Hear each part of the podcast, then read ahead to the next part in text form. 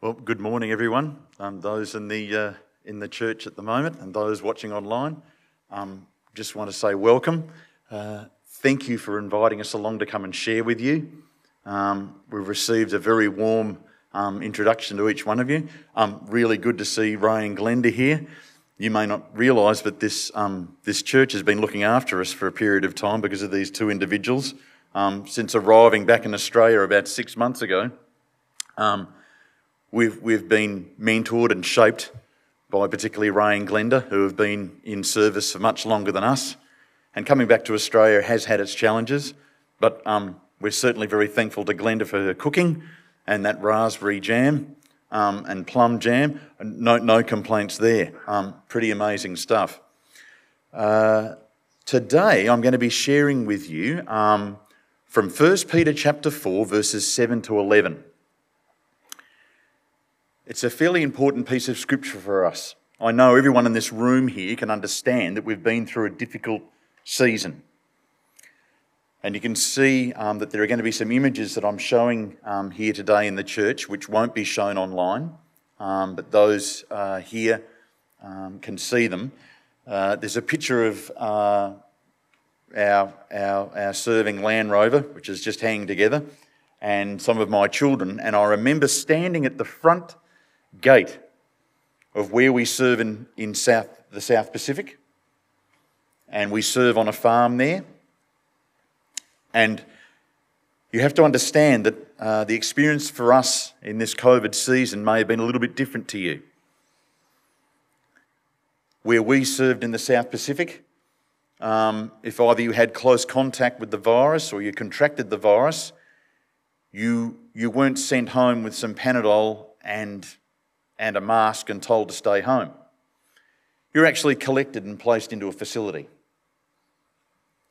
Um, and we watched as COVID swept through the small farming community that we belong to, people being picked up by government services and taken away.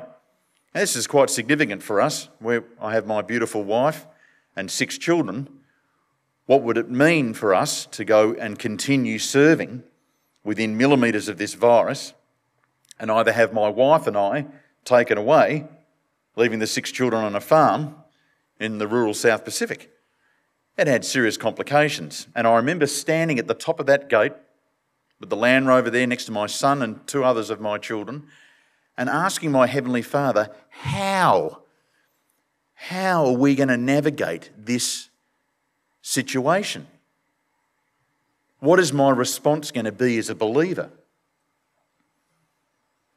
And I'm found in these situations, you always come back to God's word. He's got something to say to you to help you navigate this season. And I came back to this scripture in 1 Peter chapter 4, starting at uh, verse 7. And I'll read it to you now. And starting at verse 7 The end of all things is near. Therefore, be alert and of sober mind so that you may pray. Above all things, love each other deeply, because love covers a multitude of sins. Offer hospitality to one another without grumbling. Each of you should use whatever gift you have received to serve others as faithful stewards of God's grace in its various forms. If anyone speaks, they should do so as one who speaks the very words of God. And if anyone serves, they should do so with the strength God provides, so that in all things God may be praised through Jesus Christ. To him be the glory and power forever and ever. Amen. Now, to give this weighted context, you've got to understand also a little bit about the person who's writing it. And we're talking about the Apostle Peter. Now, He's quite dear to me because my, my professional background is agriculture and fisheries. And I've always clung to the, the Peter testimony and the fact that he just dropped his nets and followed the Lord Jesus. Um, if there's hope for him, there's hope for me. But you also have to understand the kind of person Peter is and how did he arrive from dropping nets at the Sea of Galilee to the very end of his life here um, and these were quite literally some of the last letters of his life that he was writing to the church, the early church of the first century. How did he arrive at this place talking about above all things, love deeply. Please remember, you know, yes, Peter was described as rock, but he was a very aggressive person also. Remember at Gethsemane? When Jesus was about to be handed over to the religious leaders, he thought he could bring the kingdom of God in with a sword, cut the, fing- uh, cut the ear off a, a temple assistant. Jesus had to rebuke him then.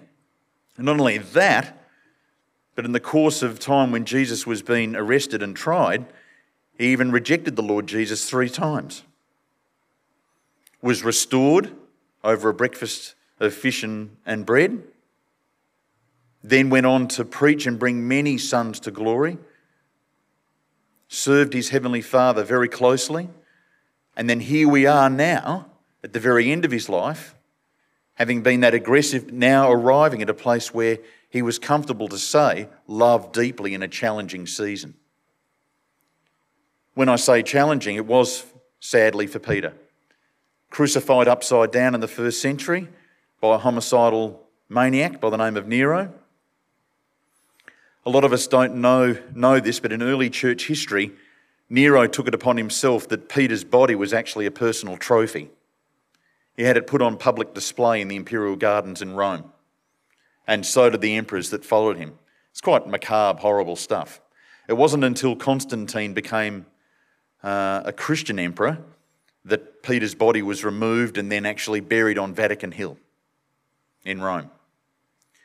Just recently, people have been arguing over his body. I think about 12 years ago, the Catholic Church handed over part of his remains to the Orthodox Church. It's quite sad that such a magnificent person um, in, our, in our word here has been cut up like Sunday lunch and then partitioned amongst different members of the church community around the world today. Um, so part of him's in Rome and the other part has been handed over to the Orthodox Church. But it's a tremendous testimony. And, and, and I really appreciate what Peter has to say into hard times. And it meant a great deal to us, these words.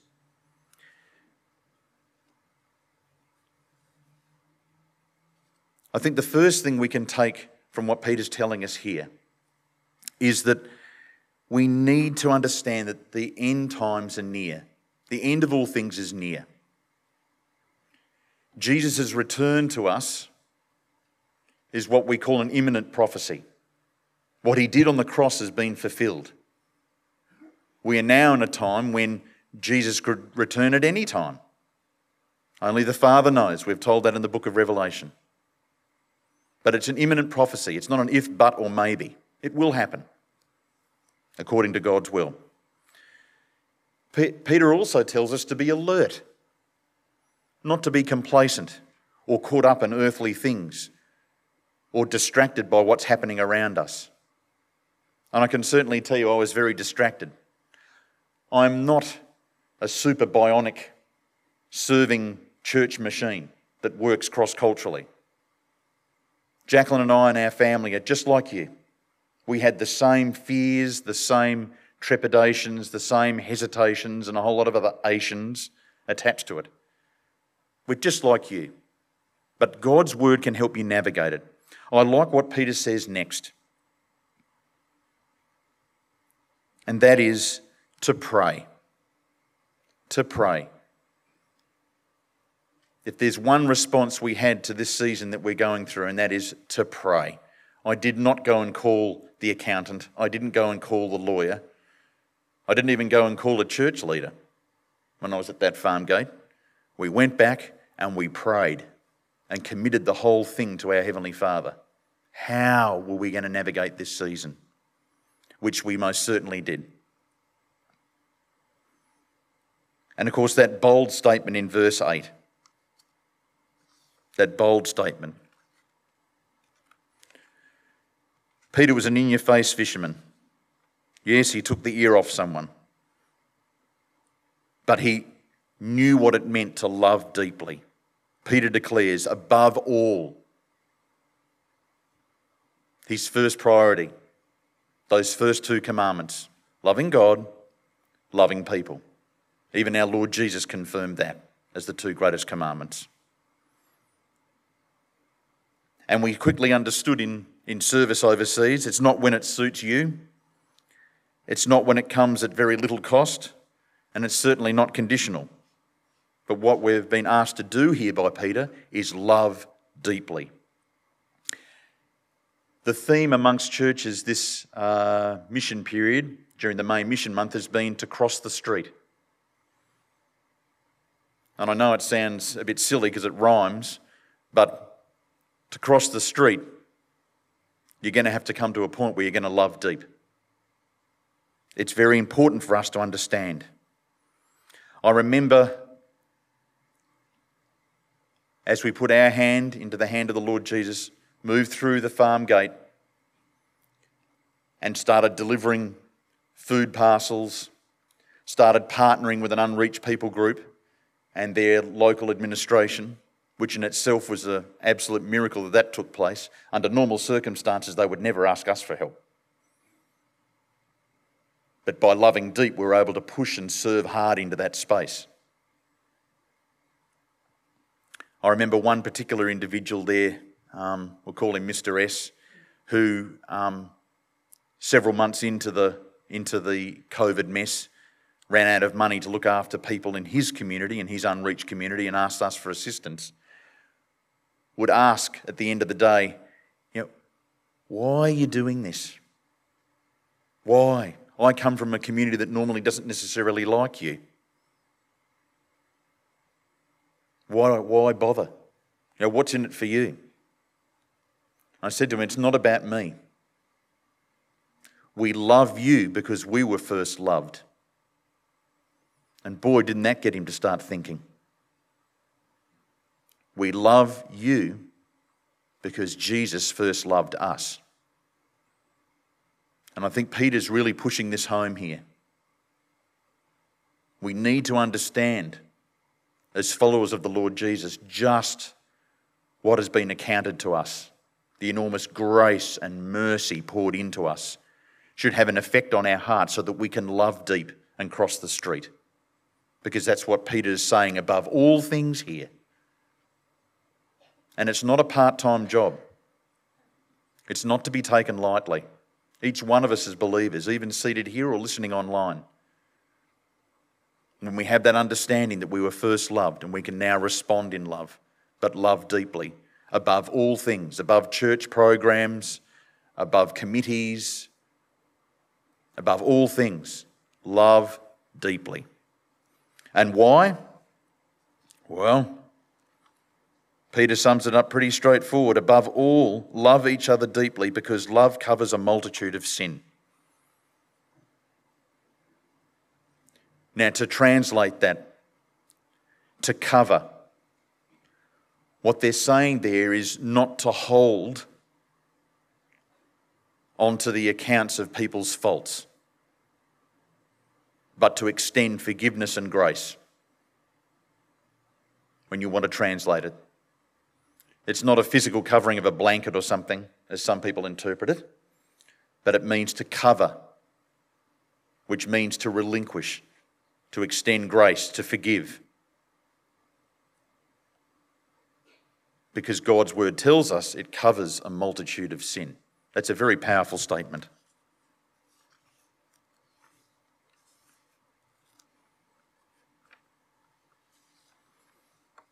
And as I shared with you earlier, once you understand how much you've been forgiven, in Christ we can also forgive. At that point of death, Jesus even said that. I love what Jesus said from Luke 23, verse 34. And we're talking about a situation and a context in which Jesus is now being crucified. It's one of those beautiful pieces of scripture that he speaks from the cross about. In fact, he says, Father, forgive them, for they do not know what they are doing. Boy, if that's not loving deep and covering a multitude of sin, I don't know what is. So, no matter what circumstance you find yourself in, no matter what situation, understand that Jesus has set the example. Luke 23 34 makes an amazing statement. Peter has mentioned also other ways that we can love deeply. He mentions very briefly in verse 9 about offering hospitality. Now, we might take that lightly in this century But in first century church, offering hospitality was a huge thing. We know from Rome historians that travelling anywhere in the Roman Empire was a very dangerous thing. Pilgrims were under tremendous danger. Even staying at inns or hotels could be life threatening. So to offer hospitality was a huge thing. And I can personally vouch for that, having served overseas, both in South Asia and the South Pacific. When people offer you hospitality, it's a huge thing. One, it is costly to the person, but two, they're regarding your safety and well-being. It really is a very important part of what it means to cross the street and love deep. Hospitality is huge. Don't take it lightly here. People are carrying around all sorts of situations with them in which, as believers, we can serve into that space. So when Peter mentions uh, hospitality, it's an important thing. Peter then goes on in verse 10 Each of you should use whatever gift you have received to serve others as faithful stewards of God's grace in its various forms. To serve others and not ourselves. And to remember that God's gifts are God breathed. So use them to glorify Him.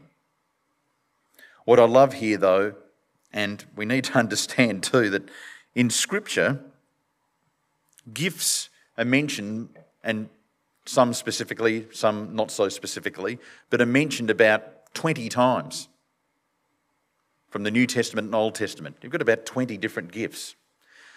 But Peter here divides them up into two little broad areas. He talks about if anyone speaks and if anyone serves. And we can broadly put the gifts that God gives us in those two categories. But what I like to here is that Peter keeps it completely focused on glorifying God. There's no human hand that, that can touch that. And Jacqueline and I can testify to our time in the, in the mission field for the past five years. No one could possibly touch any of the programs or any of the ways God has used us with a human hand. It is completely God focused and, and, and provision of God. Looking back, nobody in our time in service, particularly over the last five years, which were so difficult, could anyone say, We did this, or I arranged that, or I, I, I somehow knew this person to allow this to happen. We can personally testify to moving in God's strength, just as Peter's talking about here. No human hand can touch it. It's quite an amazing place to be and serve in that space. But we had to recognize what was being said here in 1 Peter chapter 4 verse 7 to 11 to help us move off the farm gate in the midst of the mess and chaos that was happening around us. And some of you may be asking, did you get sick? No, we didn't. We moved and worked within millimetres of this stinking virus, but we never caught it. God certainly protected us and carried us through a very difficult trial.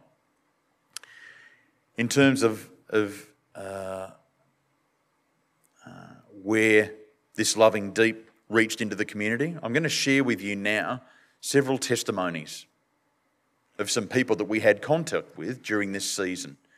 Now, if you're live streaming or listening to this online, you will not be able to see these images. Those in the auditorium, you will be able to. Okay? So.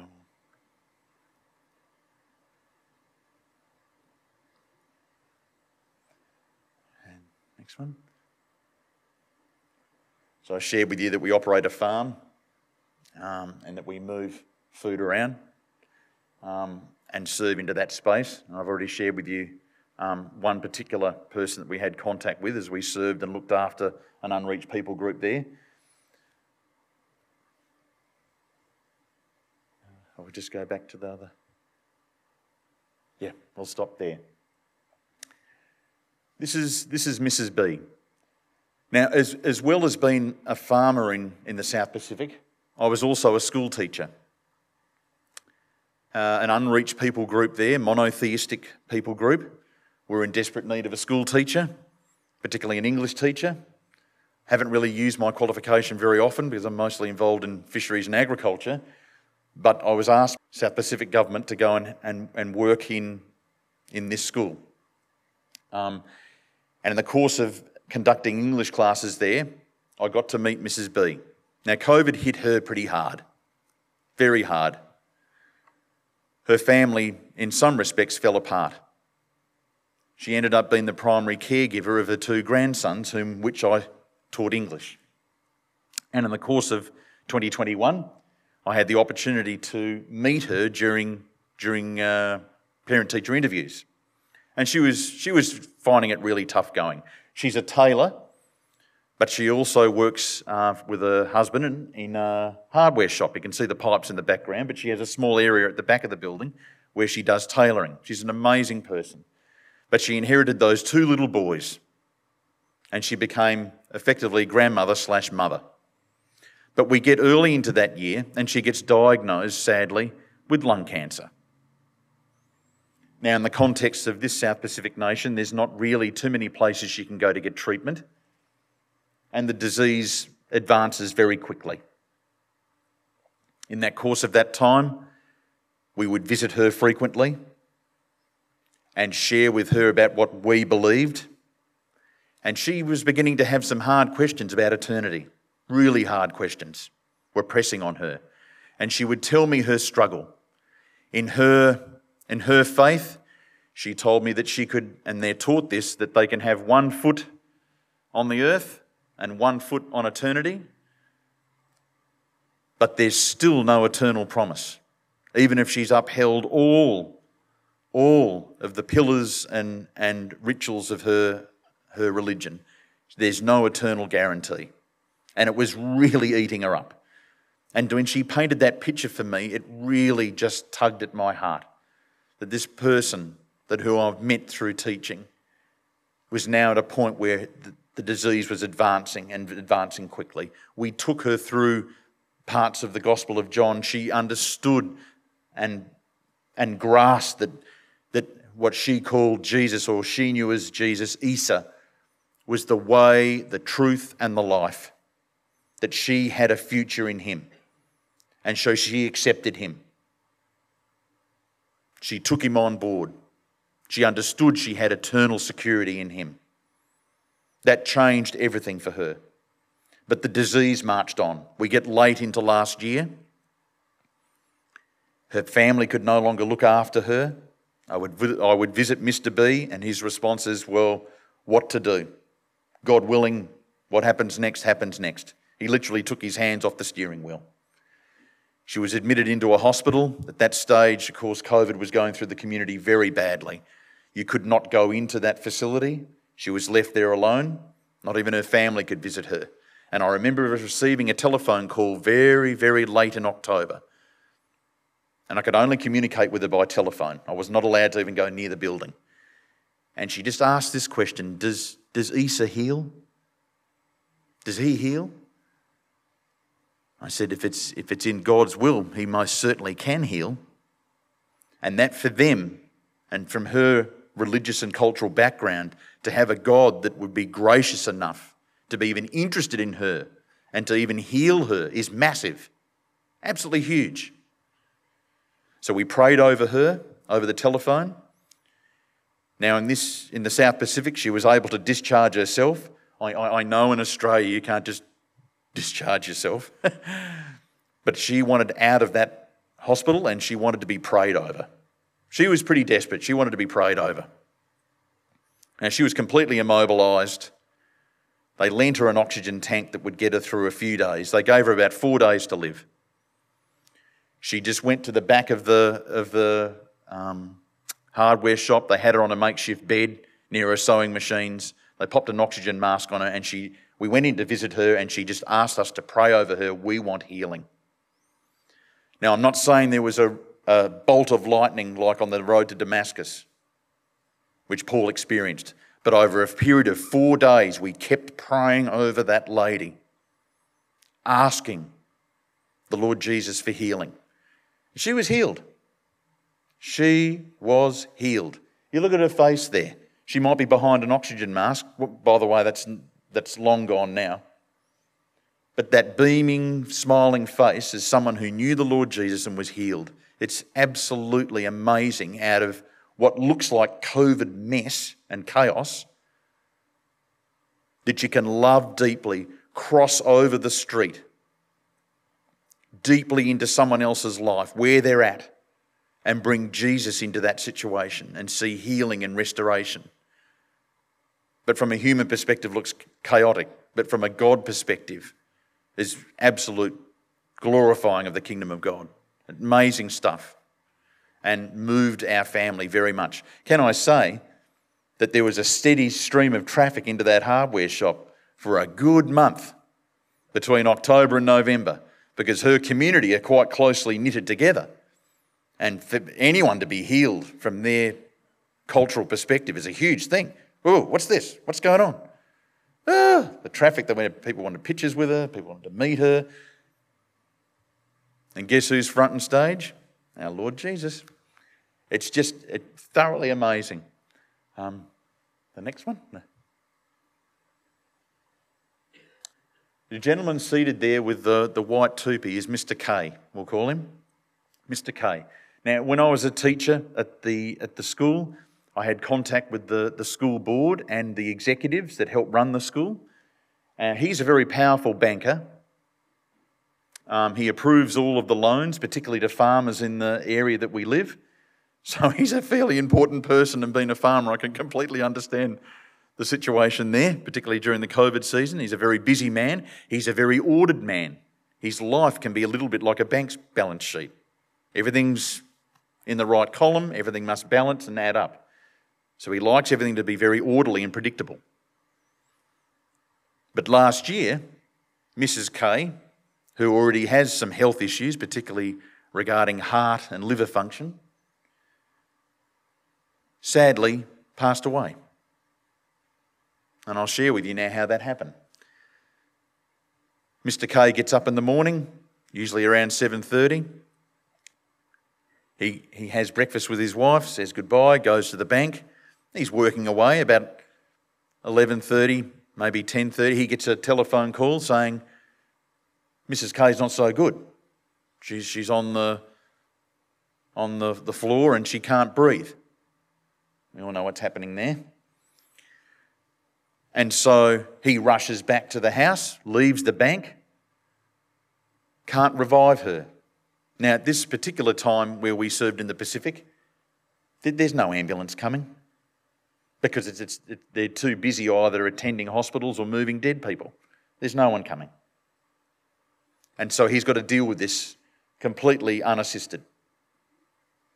He tries to revive her, she passes away.